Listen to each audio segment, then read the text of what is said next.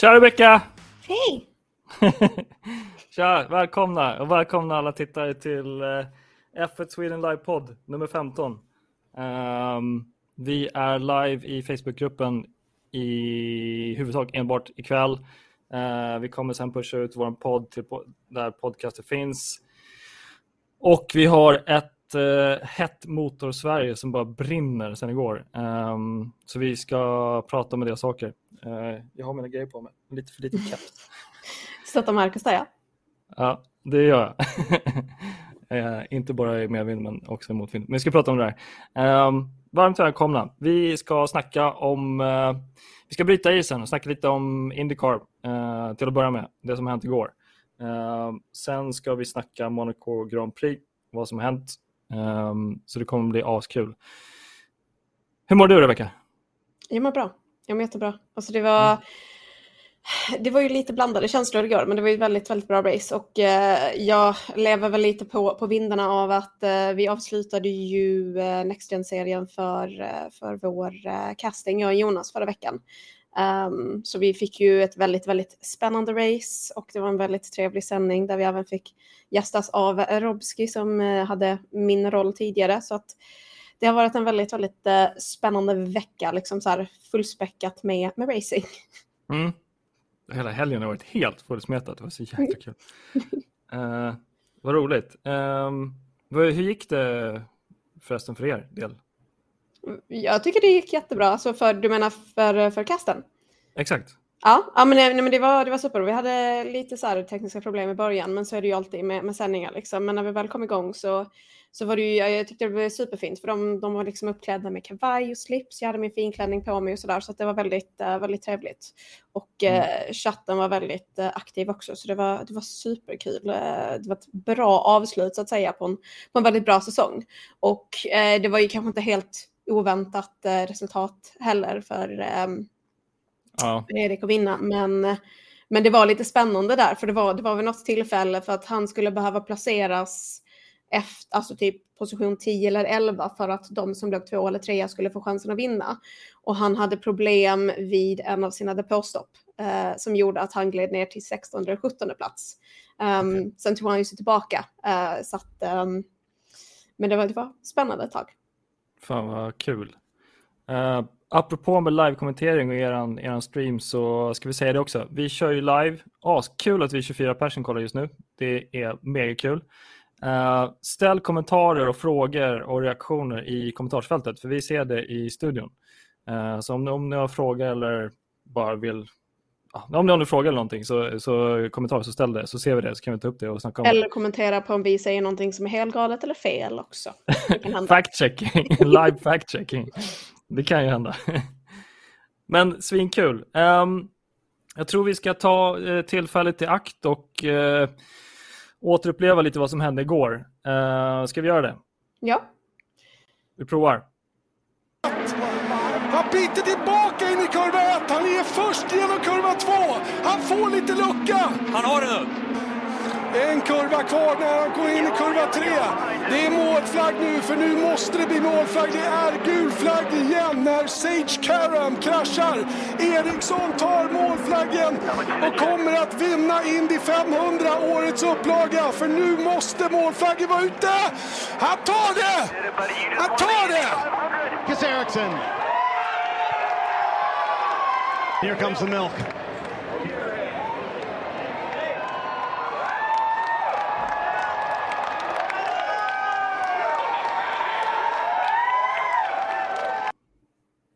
Ja. Det är, jag måste börja komma... I, igår när jag såg det så satt jag bara och skakade hela kroppen för att jag fattade inte vad som hände eller trodde inte på vad som, vad som hände. Och nu när jag sett det klippet typ tionde gången, då börjar tårarna komma. Mm. så, eh, vad, hur kändes det för dig igår? Alltså grejen för mig var så här, jag, jag, jag satt ju liksom och, och livestreamade under racet så att jag tittade ju inte. Men mm. det var ju någon som droppade in och bara, ah, det är en svensk som håller på att vinna och jag bara shit, kommer Eriksson göra det? Alltså på, på riktigt liksom. och ja, men det, det, är så, det är så kul just för att Uh, alltså, jag har inte riktigt följt honom jättemycket. Så här, jag följer honom på Twitter. Det är typ den uh, liksom, uh, så, här, ehm, så att säga, kontakten? Eller? Ja, men den nivån av liksom, så mycket som jag ser av liksom, Eriksson. Men mm. man har ju ändå följt hans karriär på det sättet lite grann. Liksom. Eh, mm. Uh, och efter att han lämnade F1 så är man ju så här, man har ju lite den här, men det här är en svensk förare, han är ung, han är duktig och han är hungrig. Liksom. Så att när han fick lämna F1 så var det ju så här, han kommer ju göra någonting och nu har han väl kommit till den punkten de här åren som han faktiskt har liksom kört och uh, kunnat få ta hem det. Det är ju superstort. Så mm. som, som, som svensk racingfan är det ju verkligen, alltså jag vet inte, jag kan inte minnas något tillfälle när det har känts så här bra. Nej, det är helt galet alltså för jag jag började, gruppen startades 2018 tror jag. Uh, en tid, nu är jag lite dålig på årtal och sådär, men eh, Marcus började köra strax efter vi hade gruppen och han eh, började köra i Formel 1. Jag hade inte tänkt med så mycket i hans karriär fram tills han började köra i Formel 1, to be honest. Men eh, där, emotionellt bara, så valde jag att bli en fan. Liksom. Och eh, tillbaka till de tiderna när gruppen fanns så fick jag väldigt, väldigt mycket skit för att jag var pro Marcus eh, och försvarade liksom alla hans insatser. Eh, på, på, på, jag försvarade för mycket ibland och hade väldigt mycket fel, absolut. Eh, men jag gjorde det också mycket baserat på att vi har en svensk racer i Formel 1 och eh, det ska man försvara även fast han har fel tycker jag. liksom. alltså, det, tycker jag i alla fall. Eh, mm. Typ så, lite som spanjorerna försvarar Maradona även fast, ja, vi fattar. Så att vi, jag fortsätter på den devisen och har alltid det var, på något sätt blev det också bekräftat när han fick lila sektortider när han körde mot Leclerc. Eh, nej, Leclerc fick lila sektortider på rakarna när han körde mot eh, Marcus. Eh, när de tillsammans körde i Alfa Romeo. Då blev det så här, okej, okay, Marcus är jävligt snabb. Han är antagligen snabbare än de flesta av sina teamkamrater. Vissa år så tog han inte mer poäng än sina teamkamrater heller, men eh, det fanns bakom kulisserna lite förklarliga skäl enligt min åsikt. Um, så att jag har alltid hållit på honom i vått och torrt och eh, det är ju det är en sån check in the box att få, få se han i Indycar, tre vinster i Indycar nu och eh, att vinna det största Indycar-racet är ju liksom så här, det gör du inte om du inte är både snabb, eh, dukt, har det mentala och liksom om du, inte, om du inte har alla komponenter så vinner du inte Indy 500. Eh, det är absolut en gambling ibland och man måste kunna ha liksom den turen med sig. Um, men ja, nej, end of rant. Det, det är liksom, jag satt bara och skakade igår. Jag var liksom tyst när jag gick över mållinjen när Janne skrek det där. Så att, är det är en sån jäkla, jäkla, vad ska man säga, en glädje, ren skär glädje. Liksom. Ja, alltså, ja, men det är det, man, man blir ju liksom stolt så som liksom, både som svensk men också för hans skull, den här glädjen. Mm. Um, och någon som kommenterar han börjar köra F1 för Casterham och gick över till Sauber som nu börjar Alfa Romeo. Ja men för det är det jag mm. minns, för han körde för Sauber men det är ju, ja precis, vi har ju... Kolla hörni, Caterham. Signad, inte, inte riktigt men okej. Okay. Signatur ja. Men äh, det här med mjölken, alltså jag vet inte. Ja, Ska, ska, okay, du vet, eh, ska jag dra det eller? För det är, ja, för jag, jag har ingen koll. Okay. dagens newbie-ämne. Jag var tvungen att göra en, eh, jag har kollat det förut, men uh, dagens newbie-ämne i alla fall, varför dricker man mjölk på podiet på Indy 500? Uh, det är en tradition. Alltså Indycar har sina olika traditioner och det här är en av de traditionerna.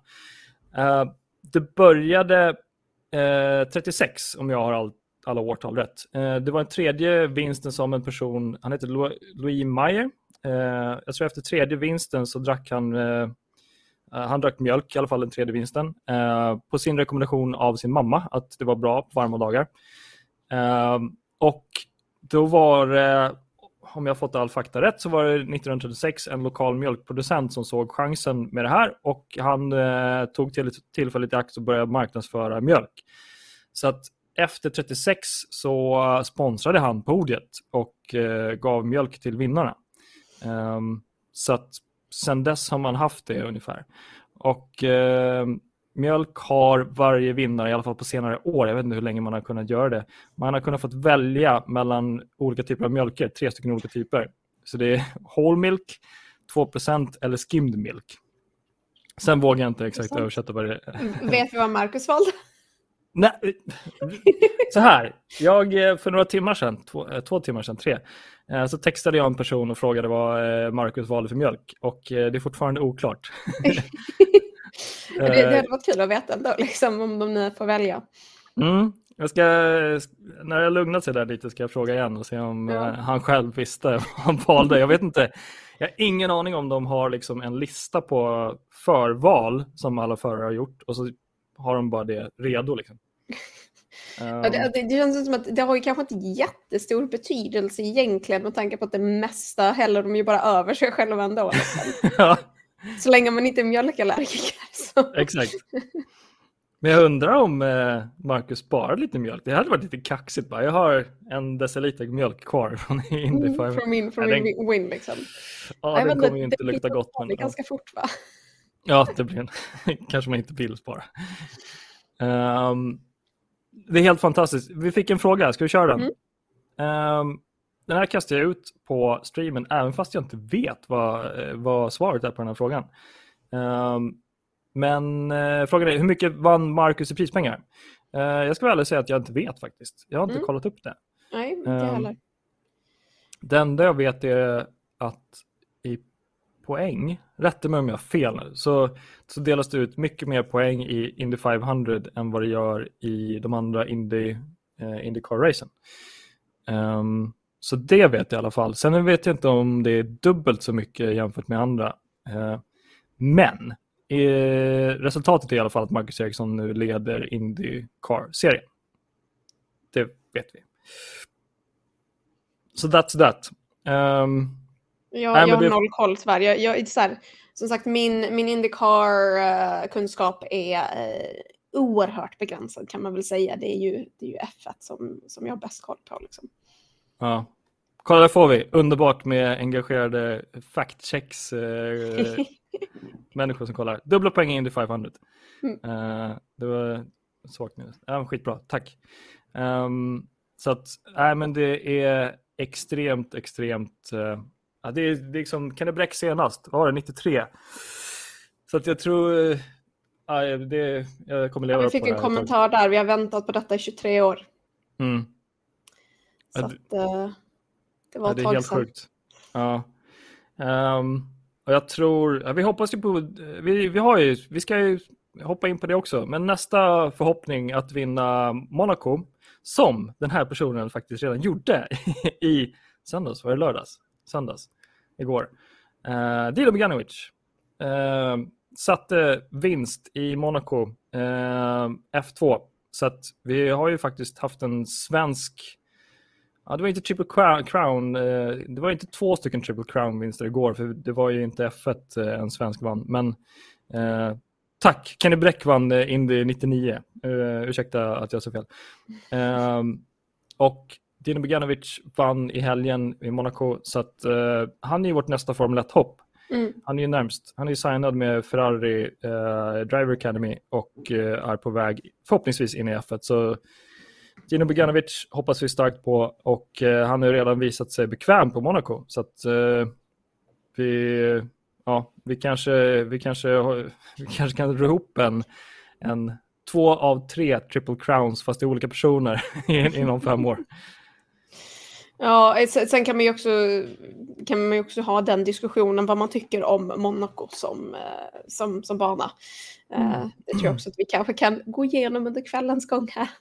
Men vad tycker du, ska vi glida över på, eh, på Monaco Grand Prix? Ja, alltså med tanke på hur vädret var igår så kommer man ju definitivt glida. Slide. Uh, ja, Nej, eh, Monaco Grand Prix. Eh, vinst till mexikanen.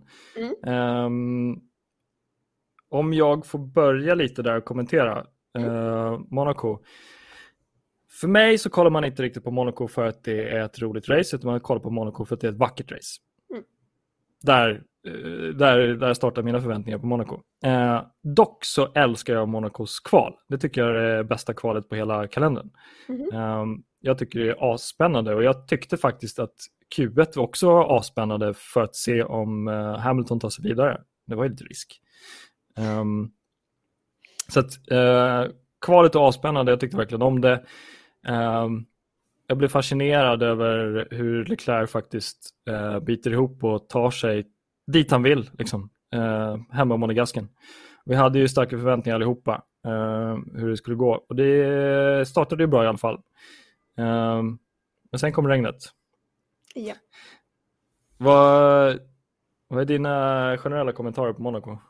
Alltså grejen är att för att jag, jag var så här, jag bara shit, kom, kom igång med datorn alldeles för sent, jag ska dra igång streamen och sen så ser jag bara skönt, det har inte börjat än.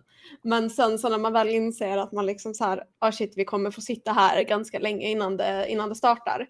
Mm. Um, och där tycker jag på så sätt, alltså för jag förväntade mig nästan i princip ett, ett nytt spa uh, från förra året. Uh, mm. För de som inte kommer ihåg eller inte såg så uh, spa var det ju väldigt, väldigt tung terräng förra året.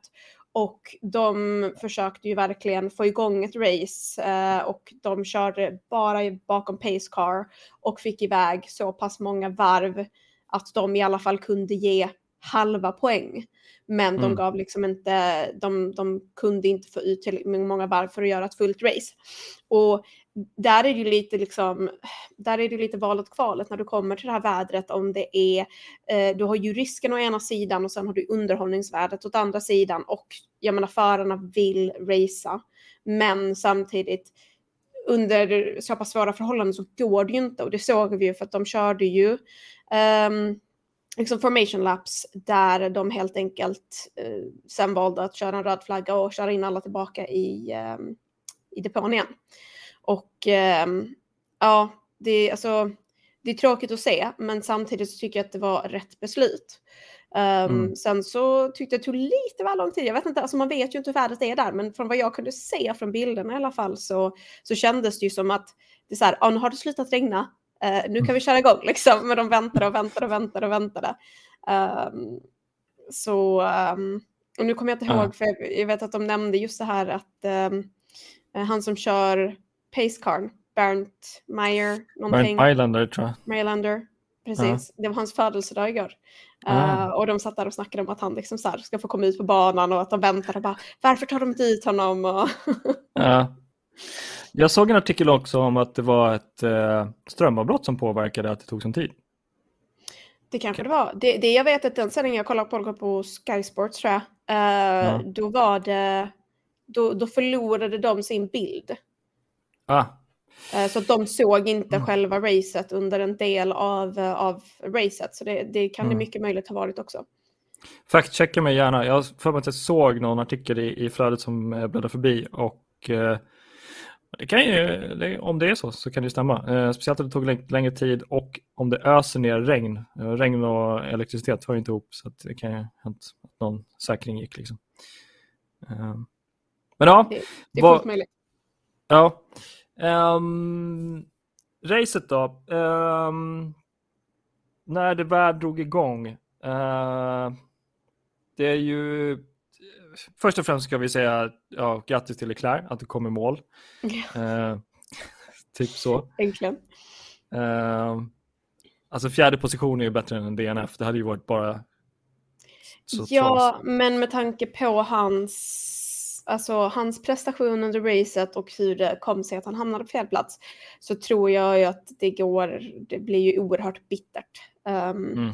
Speciellt i liksom ditt första avklarade hemmarace. Um, när du har liksom legat på ledarplats och att du förlorade på grund av ett problem hos teamet och inte hos dig själv. Ja, han var ju inte glad. Um, Nej. Det var helt sanslöst att... Uh, men det är, det är nästan så vi automatiskt glider över på våra flaggor som vi ska dela ut. Mm. Um, ska vi... vi, vi det var en sån racehelg som man är så uppe i varv så man hoppar direkt in på grejer. ja. Uh, men... Um, jag ja, hade nog vi... lite fler flaggor än vad du hade va? Men börja beta av lite, kör. Ja. Alltså, jag, jag, kan ju göra som så, jag kan köra min första gröna flagga faktiskt, är till Stewards. Och det kan låta lite halvkonstigt, men just det här som jag nämnde att de tog, jag tycker ändå de tog de rätta besluten under racets gång. Um, där de faktiskt liksom, de avbröt racet, eller de avbröt liksom innan racet kunde börja för att för, förhållandena gick inte liksom. Uh, och uh, sen så körde de ju en rolling start istället för att liksom stanna alla bilar på en snorhal bana. Mm. Och eh, sen så det som jag tror var mest så här, eh, märkbart var ju också efter, efter mixcrash just att eh, att de direkt fick igång den virtuella säkerhetsbilen. Sen så tycker jag att det tog lite väl lång tid innan de fick ut den faktiska säkerhetsbilen och sen röd flagg för racet. Men de, mm. de hade ändå, man märkte liksom att tänket på att, eh, du vet, det är väderförhållanden som de inte kan påverka och de har verkligen så tänkt efter och tagit beslut som, som eventuellt kan liksom, ja, rädda liv och liksom förebygga skada. Uh, och det gjorde de ju också rolling start även efter den här rödflaggen efter mix crash. Uh, så att mm. på så sätt, även fast vi inte fick ett fullt, fullt race, uh, vi fick ju bara liksom, det, det slutade ju på tid, inte på laps liksom. Um, så tycker jag ändå liksom att vi fick ett, ett värdigt race eh, trots alla liksom, problem som, som var involverade. Eh, och det vill jag liksom ge hatten av för, för att de har verkligen varit liksom, eh, pragmatiska och tänkt, tagit säkerheten först i det, eh, i det mm. hänseendet. Men samtidigt också hållit den här balansen med att ge oss den underhållningen som vi vill ha som, som F1-fans. Mm. Alltså, jag, en kort kommentar på det där. Jag tror eh, det är väl mer och mer erkänt att eh, de mest tränade marshals finns på, eh, i Monaco. Um, så, och det, jag tror absolut deras, uh, alltså dels FIA-ledningen som du säger och uh, Marshalls har uh, sammansvetsade kommunikationer där och liksom kan göra ett bra enkelt övervägande och ha, kan ha tajta rapporter om hur det ser ut på banorna. eller runt banan menar Så fully agree. Um, de ska ha tumma gröna flaggor, inga tummar, yeah. det är inte den här podden.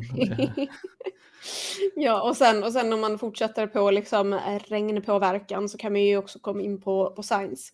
Um, alltså han, han presterade ju bra, uh, han, han hade ett liksom stabilt bra race.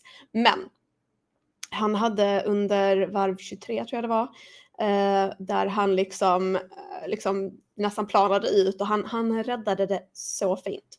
Alltså mm. det var verkligen så här, man, man såg han tappade det men han, han, det var liksom, det var inga, inga sekunder tappade på det utan han, han räddade upp det, han liksom hittade greppet snabbt igen och uh, ja men det är verkligen en um, en kontrast från, från förra helgen när lite, lite bakvind kommer och, förstör för honom.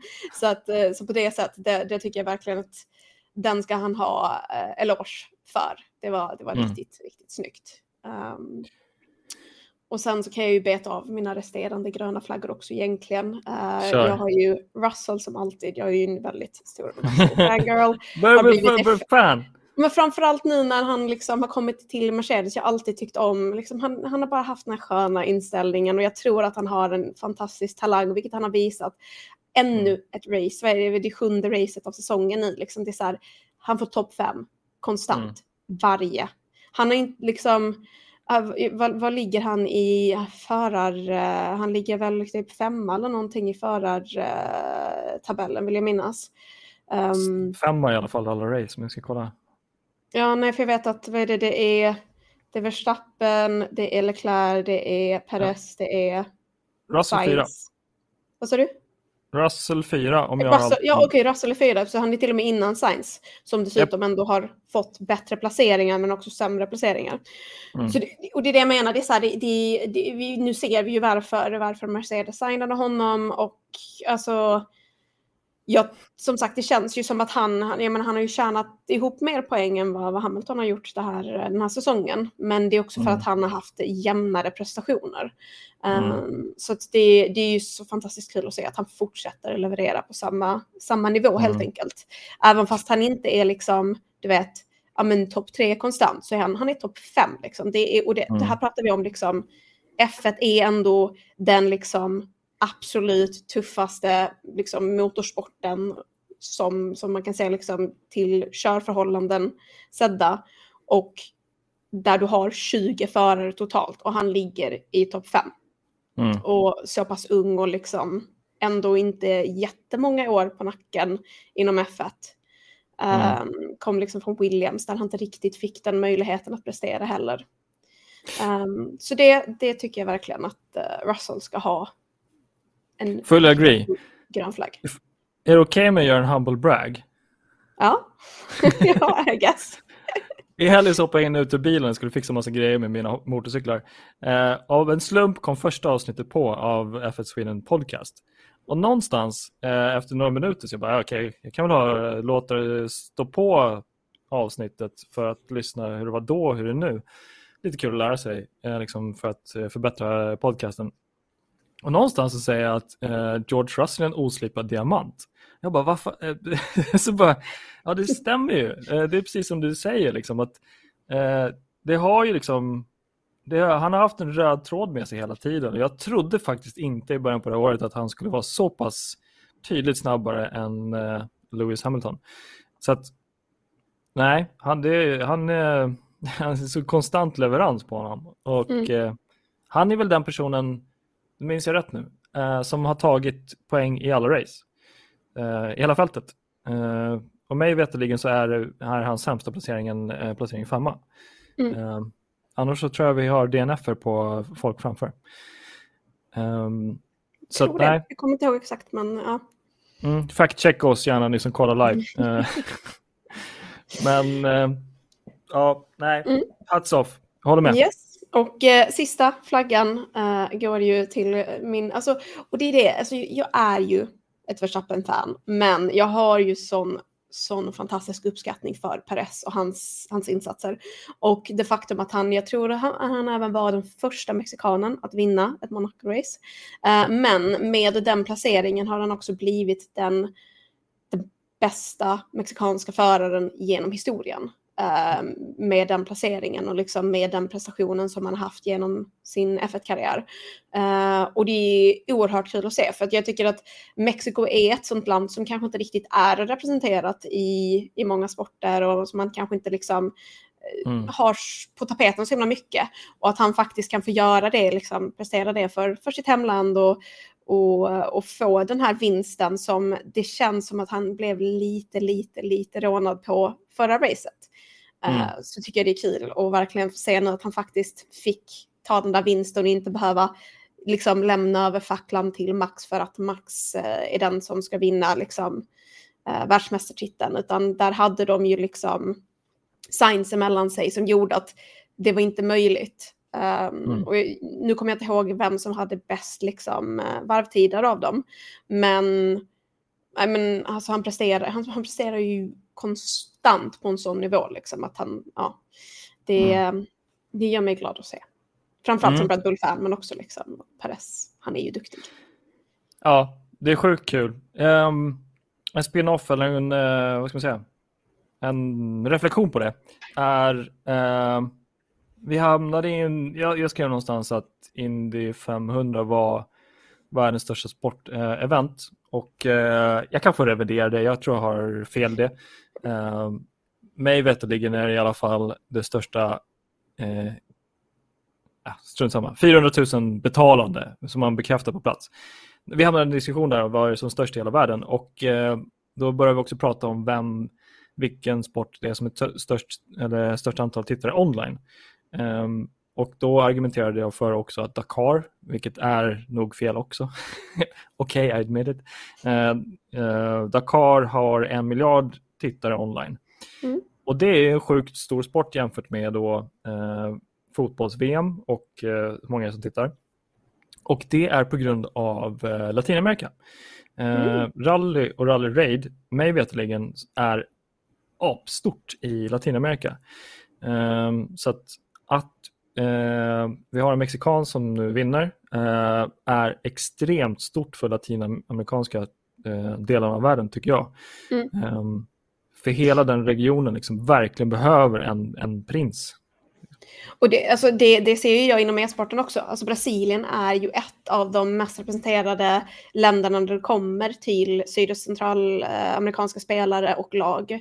Uh, och scenen är oerhört stor där. Alltså det är, liksom, mm. det är ju inom alla e-sporter också. Så jag, jag, och jag tycker det är superkul för det är så här, man blir lite inskränkt när man sitter liksom i Sverige. Man kollar på europeiska sporter och liksom det är europeiska spelare och det är liksom det är väldigt så här, lite så här om du har lite nordamerikansk om du kollar på hockey och så där, men liksom där får du verkligen vidga dina vyer när det kommer till liksom, uh, olika typer av förare, spelare och representation framför allt. För representation mm. är ju oerhört viktigt. Mm. Ja, det är kul. Mm. Och jag tror att Peres kan vi kanske föra in dig på din gröna flagga som du hade. Ja, det gör det. Ja. Um, den går till Red Bulls strategi, uh, eller strategen. Nu minns jag inte hennes namn just nu, men uh, det är ju på grund av deras strategi som de gör att de vinner över Ferrari. Um, så att en stor grön flagga till Red Bulls strateger. Uh, Helmut Mark gick ut och kommenterade att uh, han var otroligt nöjd med prestationen från henne och um, för Helmut Marcus sa att när allting var väldigt hett och svårt så höll hon sig cool och tog uh, rätt beslut som, som gjorde att uh, Perez vann. Um, så att hatten av till Red Bulls strateger på en sån bana att man kan ta den vinsten från Ferrari och Leclerc. Det är liksom, alla säger alltid att det är bara att köra kolonn eh, i Monaco. Men nej, inte om man har bra strateger. Då, då mm. har man koll på läget. Liksom. Ja, men alltså, för, och det är det, nu är inte jag insatt nog i det här, men för vanligtvis pratas det om att köra eh, undercut, men här körde de en overcut. Och jag vet inte det tekniska liksom, definitionen av det, men det, det är väldigt intressant för det är så här, man, bara, man mm. hör bara om undercuts och så helt plötsligt så har de en strategi som är, som är annorlunda. Mm. Jag, jag, kan försöka förklara det där, för jag mm. tror jag kan det. Eh, det användes också en overcut igår på Indy 500 när Marcus skulle, eh, mm. skulle gå eh, upp i första position. Men en eh, undercut, okej, okay, vi säger att jag, eh, jag ligger bakom. Eh, då går jag in och byter däck för, först. Mm. så det gör ju att ja, jag byter däck, hamnar rätt långt bak. Men eh, personen eh, framför mig måste också byta däck. Eh, så det betyder att han går, vi är så pass nära så att när jag kommer ut så måste han också gå in och han bakom mig. Mm. Så det är ju en overcut då, liksom, så att man hamnar man byter före framförvarande så att man när byt, bådas byten är klara så kommer man in. Det är som undercut? Eller är det? Ja, det är en undercut, precis. Ah. Blanda ihop nu, sa jag overcut? Jag, jag menar. Ja. jag menar undercut. Okay. Det kanske är som lyssnar som inte ser mina viftande händer. Så jag förklarar. uh, och en overcut är uh, vice versa. Du, stann, du stannar ut längre uh, än framförvarande. Uh, så att du till slut switchar positionerna när båda har bytt eh, däck. Om vi säger så. Um, så att det handlar ju mycket om eh, deltat, hur många sekunder. Alltså delta är totala tiden det tar att köra, från att påbörja, påbörja infart, in, inkörningen i depån, byta däck och sen komma ut eh, så kan man prata om delta. Så deltat på Monaco var ju typ 20 sekunder. Eh, det är ganska kort, brukar vara runt 22-23 normalt på eh, F1, F1-race. Eh, minns jag inte deltat i Indy 500 igår, men eh, de sa det också. Så det handlar om att beräkna deltat liksom. Och sen också diffen mellan de här två förarna som gör over slash undercut eh, ska ju också beräknas. Så att eh, när du får fri lejd, alltså framförvarande bilen har gått in eller om bakomvarande bil har gått in. Om du har en befintlig diff där som du, alltså du startar med innan någon har gått in i depån, om det är 1,5 sekunder mellan förarna säger vi. Uh, den diffen ska man ju kunna köra i kapp eller sådär, uh, eh, ändra på så att det blir ett klart delta. Uh, sen börjar vi hamna i för avancerade situationer. Tack! Hanna Schmitz heter hon som var strateg i Red Bull. Tack så mycket ni som lyssnar. Um, så att um, det är väl over slash undercut och sen är det en hel vetenskap med hur man gör det, när man gör det och också den här komponenten att när kommer jag komma ut då i vilken trafik? För att mm låt säga att vi har ett delta. Vi leker med att du och jag är ett och två i racet. Uh, så om jag gör en... Om jag går in först i depån, om jag är tvåa, uh, så har jag ett delta så måste jag räkna på hur långt deltat är och var jag kommer ut i vilken trafik då och eh, hur pass mycket de personerna också har bytt däck eller inte bytt däck. Eh, för det kommer ju påverka också om jag får en fri lejd.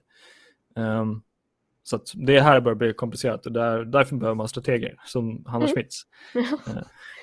som gör ett bra jobb som hon uppenbarligen gjorde. Och det, och det såg vi också just så här när, um, var det, det var när Verstappen kom ut, för att först kommer um, Perez ut framför Sainz och sen kommer uh, Verstappen ut framför Leclerc.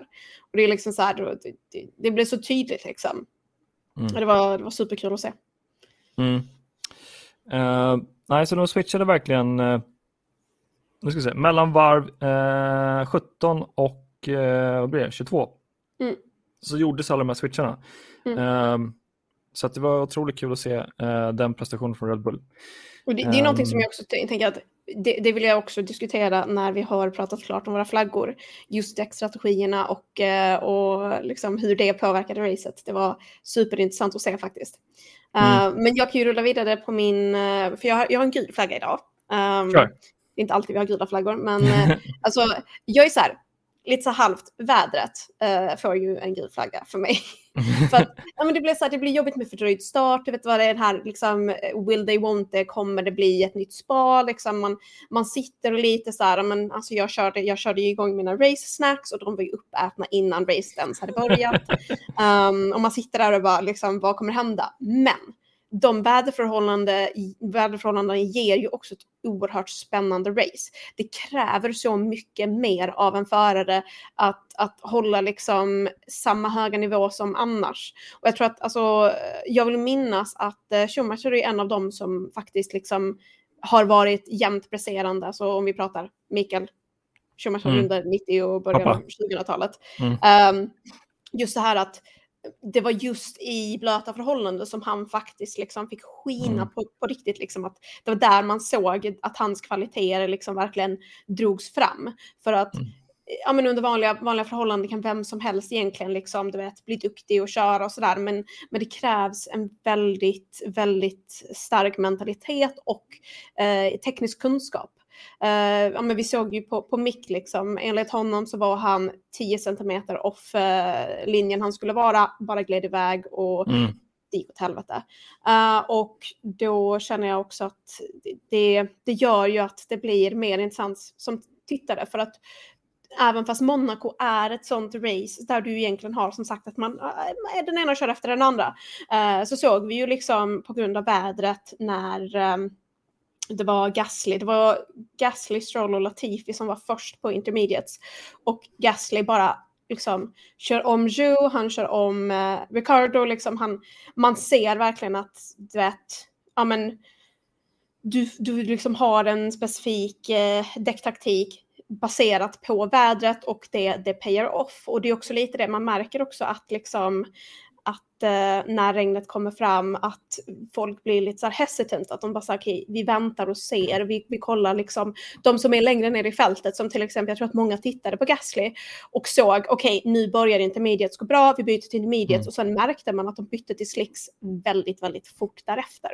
Mm. Um, så att där tror jag som sagt, vädret för mig, gul flagga för att som sagt, det, du får väldigt mycket dåligt, men du får också ganska bra grejer. Så att Um, ja, det var spännande att se. Ska vi kolla vad Bottas tyckte om vädret? ja, absolut. ja, alltså, ja. den, här, den här memen hittade jag, han, han postade ju på, på Twitter, jag tycker det var så kul. Det här var ju när ja. den röda flaggan kom ut. Um, och för de som inte vet det så är det en bild på uh, Bottas när han ligger i en så här uh, fjord någonstans, bäck, alltså någonstans ute i naturen. En jock. Uh, ja, och han har sålt den här till förmån för, eh, för välgörenhet. Och han har även personligen gett Hamilton en. Mm, sista upplagan. Det var, någon, det, var, det var någon som kommenterade och, och, och, eh, i en intervju och Hamilton bara ja men jag har sett den, jag tycker den är jättefin. Så han bara ja. ah, du kanske får köpa den. Han bara ah, det får jag göra och sen så kommer Bottas och levererar den till honom. Och äh, vad heter det, det var så kul för Hamilton skämtade om att han skulle åka till samma ställe, ett liknande ställe och lägga sig och göra exakt samma grej. Ja, alltså jag tog, det var nästan lite, lite allvar i uttalandet. ja.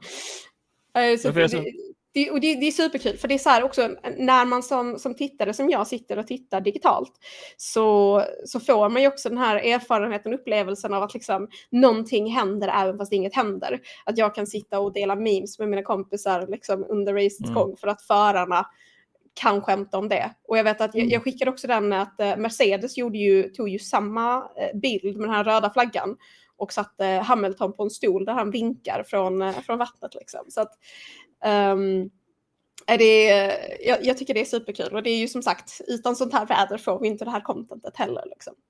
Nej, nej, det är galet. Jag tror vi får upp den här. här. Det vi tittar på nu, så ni som lyssnar så, ja, ni som lyssnar får hoppa in och kolla på liven på måndagar efter varje race istället. Um, så nej, det, ja, det måste Får jag kasta in en, en oplanerad grön flagga? Ja, absolut. Det är alla teamens Twitter battles. Alltså, ja. De är epics det här året. Alltså förra året var det lite så här de testade gränser och lite så här, kan man, kan man mm. skämta och liksom så här. Men i år har de varit eh, asskön. liksom. Ja, att, men jag eh, tycker det var så kul för att McLaren hade ju, de postade ju en bild med alla deras tidigare förare på eh, ba, så här, bakdelen av en, eh, en båt då. Ja. Och, sen mm. så, och sen så gjorde de en updated där de liksom hade liksom photoshopat in regn på bilden. ja, underbart. Det var sånt är så kul liksom. Ja. Um, ska, vi, ska vi komma in på, på röda flaggor? Hade du någon röd flagga? Uh, jag ska dubbelkolla. Jag tror inte jag har det. Jo, det har jag visst det. Mm. Jag har två, två faktiskt till och med. Alltså? Um, ja, jag har. Um, en är inte så grundad, men det är Yuki Tsunoda. Uh, mm -hmm. jag, jag, tror mycket, hamna, uh, mycket det jag grundar den på är um, hans prestation bara. Mm. Han startade, nu ska vi se om vi får alltihopa rätt, tre, 12, 13 placering. Jag kommer inte ihåg exakt. Uh, men gick i mål sist. Uh, ja. Så att Yuki, inte bra jobbat. Du måste skärpa dig. Du hade, du hade, liksom, du hade förra året på dig att komma upp i den nivån som du ska vara mm. i. Nu ska du vara det. Så att, uh, det kan vara dipp bara igår, men. Ja, men jag, tror ju också, alltså, som sagt, för att Mick la ju kommentaren på att det här var det våtaste F1-racet från honom någonsin. Och han är ju bara mm. inne på sin andra säsong precis som Tsunoda, så att det är liksom...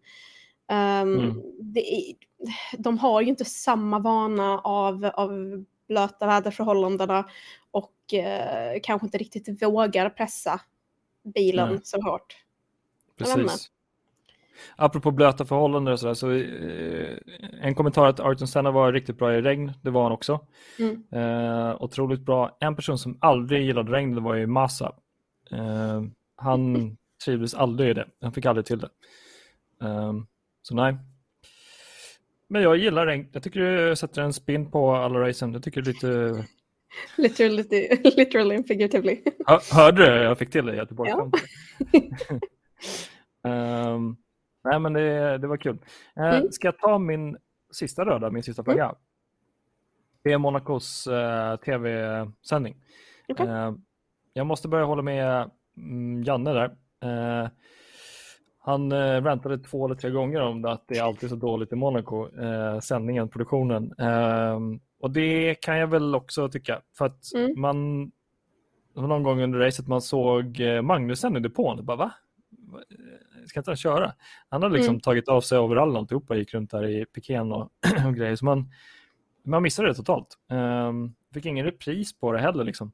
Så att uh, Monaco har ju sin egna tv-produktion så de äger ju rättigheterna. Det är lite som uh, Nobelfesten. Uh, mm. De har ju också en egen, ett eget mediebolag så att de säljer dem till SVT sen och andra bolag.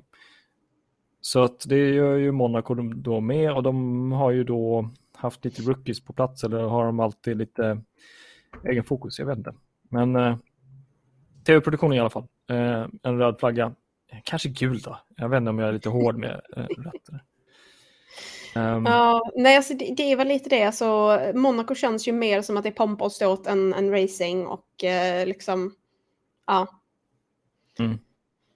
Lite så. Uh, glitterglamouren ska ju finnas i Monaco och eh, ja, det, ja det, det, det var ju som sig bör. Um, så det var, det var härligt. Um, Och det är så jäkla skönt, vi ska inte glömma det, att Dino också vann i Mm. Monaco. Ehm, så att vi har haft en otroligt svensk helg. Alltså. Det är superbra. Jag kan ju eh, börja lasta av mina röda flaggor. här. Gör det. Idag, alltså. Alltså, är, ju- är ju, är ju Schumacher. Alltså det är så här, han, jag vet inte exakt vad som hände. Enligt honom, enligt utsago, har ju han sagt att han inte höll rätt linje. Eh, Från när man kollar på replayen, framför allt när du kollar på, vad heter det, ombord, eh, så, är det ju, så ser det ju verkligen bara ut som att han bara tappar bakändan och det låser upp sig. Och jag vill minnas också för att han sitter liksom efter radiokonversationen efter han, att han liksom, eh, men han liksom säger, han bara vad hände, vad hände, vad hände? Han, han har ingen Mm. aning om vad som hänt. Och det kan ju också vara att han har, precis har kraschat. Men det är också det att det känns som att han var inte riktigt medveten om var han hade bilen och det känns som att det är så här, alltså, som vi nämnde kanske i samband med där Tsunoda, att de är unga förare, de är nya, de har inte hunnit få in så himla många blöta race under sitt bälte och Mm. framförallt när du har kört ett race som, som Monaco under torra förhållanden och sen så ska du faktiskt köra det faktiska racet på, på blöta förhållanden. Det är svårt, men jag tycker ändå att han borde ha den liksom kunskapen och eh, vi har ju också eh, e- efterhand så har ju han också fått en varning Mm, av, eh, av Günther Steiner. Har gett en varning till, ehm, eh, till Schumacher just för att ja, men han har ju, han kraschade ju i Azerbajdzjan, eller nej det var mm. Jeddah. Azerbajdzjan är Ja. nästa race, jag hade det i huvudet. Uh, Jeddah och det, det kostade nästan en miljon dollar och, eh, och, det, det, det, och det förstår man ju också för här ser ett sånt lag där liksom de, deras budget är begränsad. Du kan, Mm. inte krascha, du, kan inte, du kan inte göra såna här extrema krascher, du måste ha bättre kontroll för bilen. Um, så där känner jag att Schumacher får en, en röd flagga för att liksom, det där ska inte hända. Och, det, och Nej. sen värt också bara att tillägga för alla som, som lyssnar och tittar är liksom att vi, vi är bara väldigt, väldigt glada att han är okej. så att det är liksom inga sådana konstigheter heller. Liksom. Men så här, det, det är super, alltså jag satt där helt mållös och väntade på att få höra att han sitter, att han ska svara på radion. För att ja, men det, det, det var en ganska hård krasch liksom. Och sen när man såg att han faktiskt gick därifrån, var, det var skönt. Um, för det är inte jätteofta vi får de här krascherna i F1. Men, eh, men när de väl kommer så blir man chockad. Ja, i synnerhet när man ser bakpartiet helt avbrutet Mm. från frontpartiet. Alltså det, då, då blir man så här, okej nu är det något allvarligt. Och mig, om jag, om jag minns rätt så visar de inte direkt bilderna från, det, från kraschen. Så att det, var, det är också, ett, när man inte visar Det var då man fick kraschen. se Magnusen. Mm, just det, precis. Så det är så här, de, de, de kuttar till Magnusen som vandrar runt utan overall och man Ja. bara, någonting har hänt. Då är något farligt, något Ja. farligt hänt. Som tur Men, men som tur är så gick det bra. Men som sagt, jag, jag hoppas att det här blir en lärdom där han faktiskt eh, kan göra bättre ifrån sig. Um, Mm. Så eh, med det kan jag ju ta min, min andra eh, röda flagga som går till Ferrari. Ska vi, ska vi prata om Ferrari? Eh, Det kan vi göra. Får jag fråga en f- sak Mm. där först angående varningen som, Mm. eh, som man fick från Günther Steiner. Har du någon minne av att man någonsin har hört om att en, en, en team principal, alltså en teamchef ger en varning som också kommuniceras publikt i media? Liksom? Har du? Alltså Jag har inte, ingen inte minne av mig veterligen, men jag har ju inte följt F1 jättelänge heller. Men jag Mm. tror också att alltså, samtidigt, jag tror att F1 har ju gått mer och mer mot en öppnare, alltså med Drive to Survive, med liksom sociala medier, att det har blivit mer och mer öppet också. Mm. För det som han säger liksom, han sa with Mick we obviously saw what happened, it's not very sat- satisfactory having a big crash again. We need to see how we move forward from here. Så Ja. det är ju inte på något sätt några, några så specifika, liksom så här, det här kommer att hända om det händer igen, utan mer så här, det här får inte hända igen. Um, ja, medan så, jag- så får vi väl se vad som händer liksom. Har de kommunicerat ut att det är konstaterat ett förarmisstag eller var det något tekniskt? För det såg ju så jäkla tekniskt ut, tycker jag. Alltså jag har inte sett någonting annat än i den, i den artikeln så står det ju då att Mick menar på att han kom in på fel linje. Mm. Men i övrigt så tycker jag inte riktigt att jag har sett någonstans att det Mm. faktiskt liksom förklaras exakt vad som händer. Eh, Men alltså det är ju ganska tydligt att han som sagt, han, han tappar greppet och glider runt och försöker äta ut och det går inte. Mm, Um, jag tror att om hade, hade Jonas varit här hade han nog kunnat gå in lite mer på detalj. Jonas var en teknisk racer, vad var det? Ja. Men ja, Ehm, men då, då, då rullar vi vidare in på Ferrari i alla fall, från en fail till en annan. Mm. Ehm, för Ferrari, alltså vad, vad, vad händer där? Det är så här, de, de tar in Sainz i depå, medan Sainz är Mm. inne i depå så säger de åt Leclerc att gå in i depå. Ja. När Leclerc precis kommer in i liksom depålane och så bara No, stay out, stay out, stay out. Ja, exakt. Och man bara, han leder racet. Och så Ja, double, liksom kör ni en double stack. Det är så här, det, det, hur, hur går det? Alltså hur, hur, hur eh, alltså, för att jag menar, alltså, jag, jag förstår att man måste ta mycket beslut så här i in the heat of the moment och liksom att Mm. saker händer snabbt och eh, man måste liksom kunna tänka snabbt och så. Men samtidigt så måste du ändå ha någon slags strategi och tanke och du måste ändå vara medveten om att du har en förare i depå redan. Mm. Hur, Alltså det, hur funkar det liksom? jag fattar inte det heller för att det som jag inte fattar är att jag tänker så här. Innan ett race så går man igenom eventuella strategier. Absolut, det har regnat, det har förstört en hel del planer och alltihopa. Man kanske får jobba ad hoc och on the fly och eh, jobba eh, utifrån varenda varv, ta nya beslut. Men någonstans så borde det ske en kommunikation. Om det kommer ett beslut, det här är, jag, jag tänker så här, varje eh, förares vad ska jag säga, sida av garaget borde ju höra den andra sidan av garaget. Så att i alla fall Mm. en person på varje sida ska ju ha öppen, högtal, öppen lur med de andra. det måste finnas någon som sitter på båda sidorna så att säga. Någon som ändå har en översikt liksom, över båda förarna. Ja. Alltså det, det, det, det, så här, det, det, hur händer det? Och just också, just att det händer Leclerc som liksom leder sitt första, liksom, som ser ut att bli hans första avslutade liksom, Monaco-race. Alltså, Mm. ja, det, alltså det, det, det gör ju ont att se. Eh, samtidigt för mig som, som Red Bull-fan blir jag väldigt nöjd. Eh, så jag ska inte klaga på så sätt, men jag är ju så här, hur händer det här? Och, liksom, och, och, och nu, nu idag liksom, eh, kommer de ju ha ganska många möten säkert om exakt vad som hände och liksom hur det kunde hända. Mm. Um, så det, det, alltså det, för det känns ju nästan, alltså nästan, inte helt, men nästan värre än Haas i vad var det, Australien när båda deras vänster fram, vänster bak inte kom på ordentligt och båda fick Mm. DNF.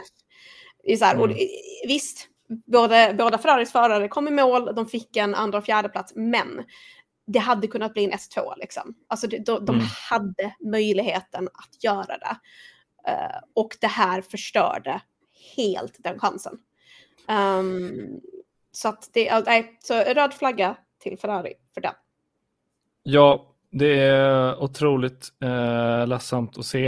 Eh, jag ska se om jag kan dra upp en liten, eh, en liten eh, GIF som jag tycker passar i det här tillfället. Eh, så vi, eh, ja, eh, shame on Ferrari. Tråkigt. Men Ja, eh, gå hem och, och eh, ladda om. ja Ehm, för att en kommentarstrategen i Ferrari kan inte sova till gott i natt efter att göra en double stack depåstopp.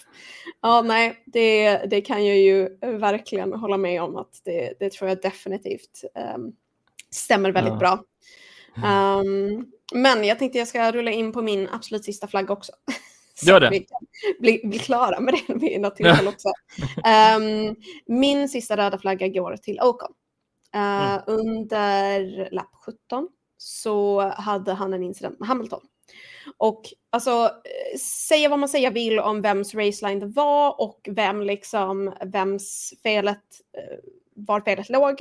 Det är så här, han orsakade en, eh, en krasch och sen så det han sitter och säger är att ja, men Hamilton har favorisering. Och, och det är så här, alltså visst, jag kan, jag kan ju säga, jag, det, det, jag kan snacka hur mycket skit om Hamilton som helst också, liksom, för att han är, han är lite av en diva, liksom, det är han. Men, men samtidigt så här, alltså, du, du får ju, vad heter det, du får ju också ta ett penalty när det ges. Liksom. Uh, för de, menar på liksom att Hamiltons car var liksom, uh, there, there was a significant portion av Hamiltons bil som var vid sidan av Ocons bil. Och därför enligt 2022 års liksom, Driving Standard Guidelines så, så var Hamilton liksom entitled till att få utrymme i den kurvan. Um, och liksom, och det, det, det är så här klarstryket, det är så här, du har regler, du, du läser dem och du gör bedömningar. Och där har de gjort en bedömning att liksom, ja, men Hamilton hade rätt till den linjen. Ocon kör in i honom. Och sen så sitter Ocon och klagar och bara, ja ah, nej men vad heter det, eh, Hamilton är bara, han är, han är, det är favoritism liksom. När ja när stewards på något sätt går ut och säger typ att det är du som har gjort fel och han bara nej, nej, ni favoriserar bara Hamilton. Och sen fick ja. han ju ett, uh, han fick ett uh, fem sekunders penalty som tog honom från plats uh, eh, 9 till 12, så han förlorade ju poäng, vilket jag förstår att han blir upprörd. Han fick också uh, penalty points, så nu har han fyra totalt inom de senaste, liksom närmast, eller vad man ska kalla det, 12 månaders, 12 månaders perioden som de har för, mm. för penalty points. Och ja, alltså det, det, det är ju surt, men det är så här. Du får ta, ta, ta ett lugnt andetag och liksom inse att du har gjort fel. Och mm. sen så får du ju helt enkelt uh, bara liksom ja, men, acceptera uh, beslutet mm. som har tagits. Ja.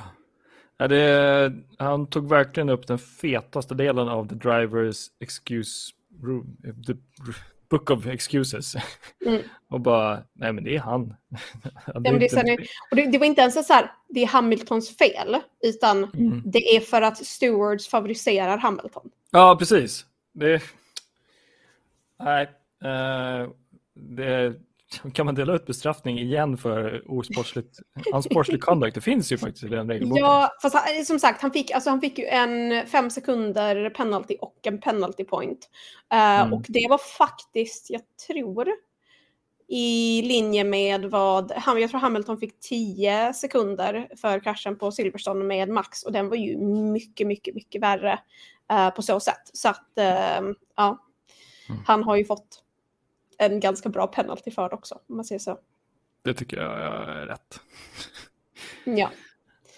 Har, har vi tid att snacka lite däckstrategier? Det tycker jag, kör! Alltså, det är vi som bestämmer tiden, kör! Ja.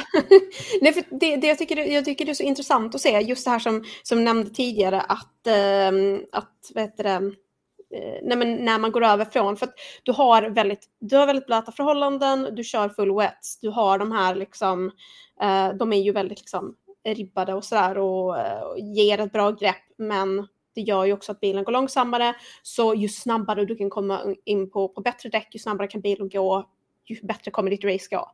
Um, och där märkte vi ju, vad var, alltså jag vet inte vilket lapp det var, men som sagt, det var, det var Gasly, Stroll och Latifi som gick in först för intermediates. Och Gasly tror jag var den som bevisade för, uh, för resterande team att nu är det dags att ta in era förare för intermediates för att nu kör han om er.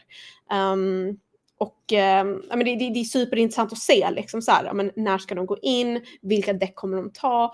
För det var ju också ganska, ganska kort um, gap mellan att de gick till intermediates till, till slicks liksom.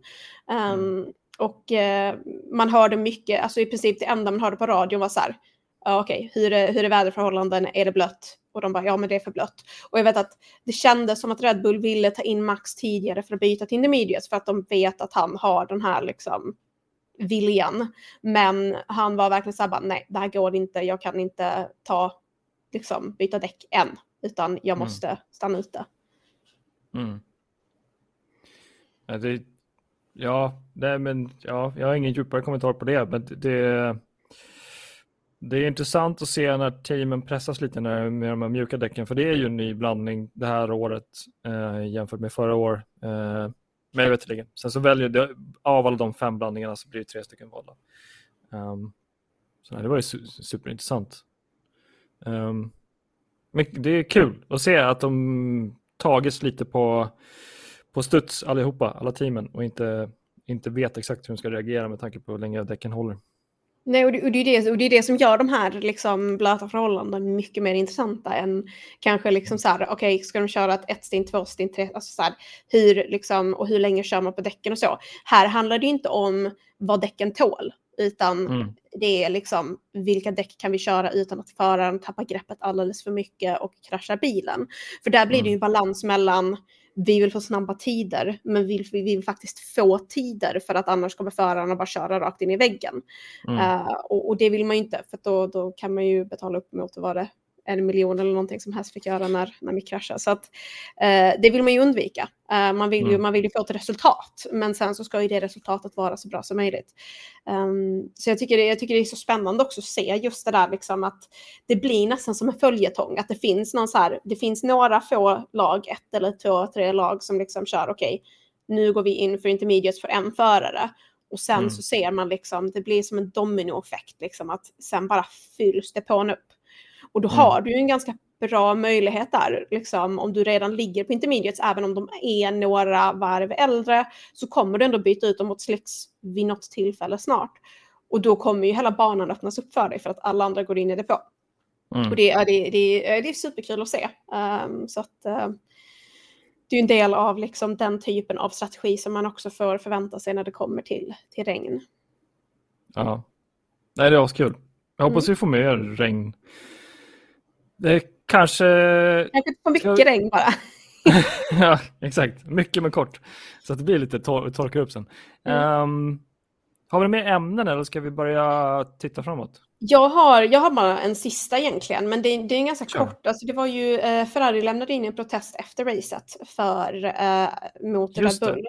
För att mm. de ansåg att de eh, inte låg eh, på rätt sida av den gula linjen när de lämnade pitlane. Eh, och de, de har liksom under den här eh, liksom samtalet med, med stewards så, um, så eh, medgav de att okej, okay, Peres är ett ganska tydligt fall av att det inte är ett uh, lagbrott. Men de menade på att liksom okej, okay, men när, när Verstappen har lämnat uh, pitlane så har han uh, vänster framdäck och uh, bakdäck liksom på vänster sida av den gula linjen innan han liksom kommer ut. Um, men det som Stewart har sagt då, liksom, det, han, det, han har inte kross, liksom korsat den linjen och liksom, alltså det skulle vara eh, Alltså det var, det var något så här, däckplaceringen var liksom inte nog för att han ska ha liksom brutit mot den regeln. Och alltså, jag kan säga som så, det man kan se när man kollar på rerun av, av um, racet, när jag kollar på Max så ser det ju bara ut som att han typ råkar glida över lite för att det är blött. Alltså det, mm. det är det jag kan se. Sen så är inte mm. jag någon erfaren förare och vet liksom grepp och, och, och sådana grejer, men det är det jag tycker det ser ut som. Um, mm. Så att på något sätt känns det som att det är en sån där liksom Hail Mary som, som lagen slänger in bara för att så här, oh, nu, ska, nu ska vi bara liksom psyka ut dem och ja men du vet, eh, för att de är så här, det gick inte som vi ville, nu vill vi att ni ska få ett sämre resultat så att vi kanske eventuellt kan vinna racet i efterhand.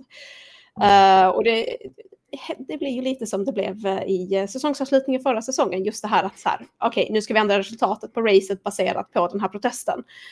Um, och det är ju väldigt, alltså jag, jag, kan inte minnas under tiden jag har kollat på F1 att det har blivit förändring av resultatet Eh, av racet efter racet är avslutat. Mm. Det, oh, vilket, oh, det, finns, det finns ett race där det har skett.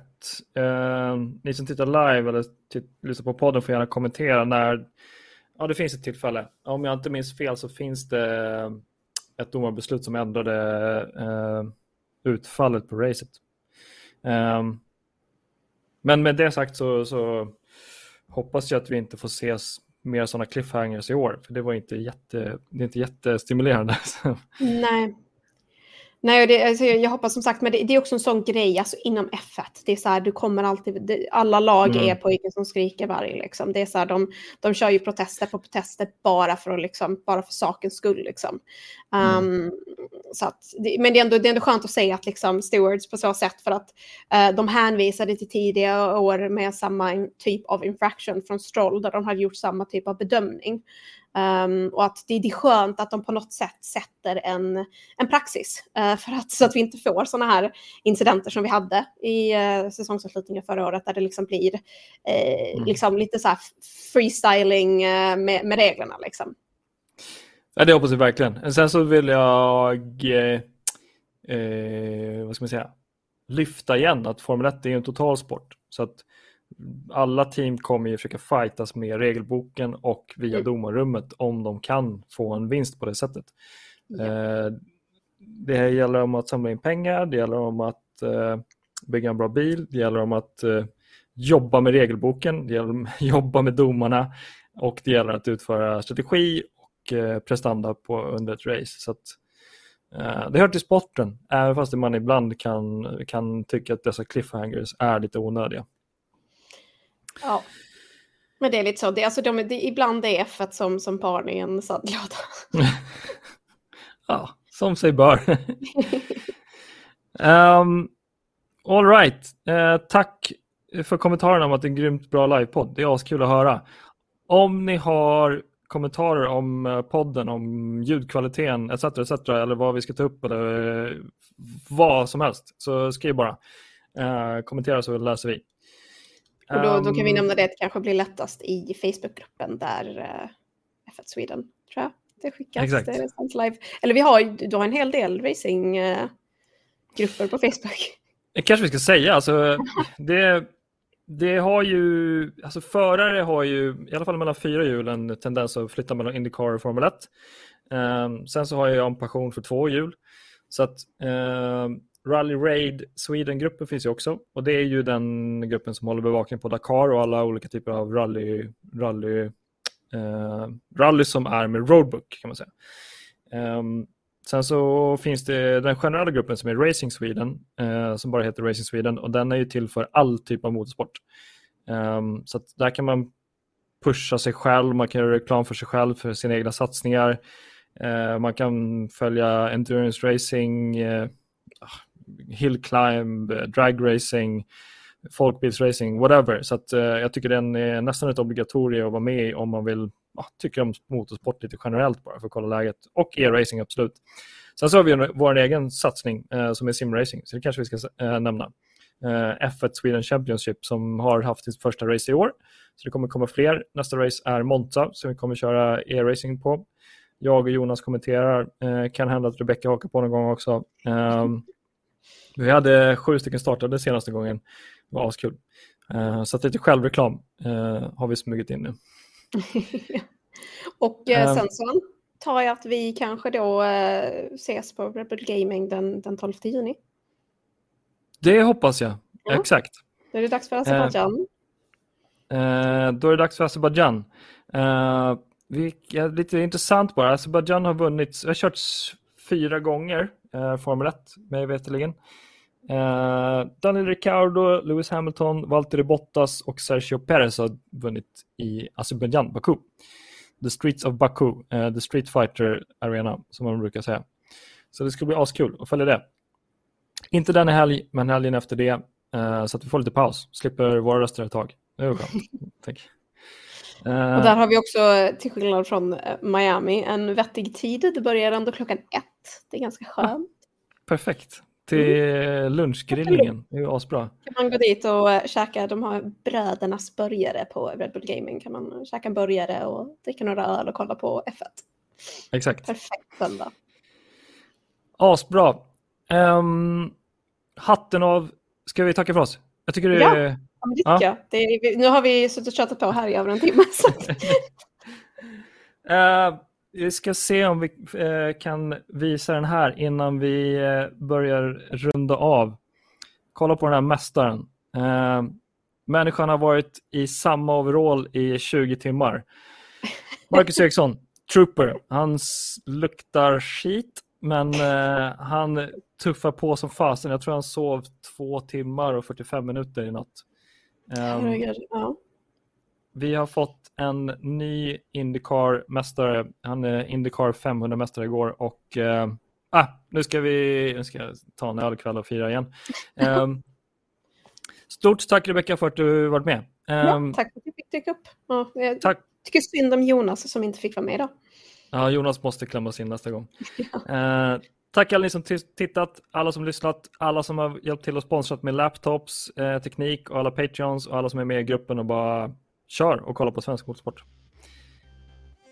Vi syns och hörs. Yes, ha det fint. Hej.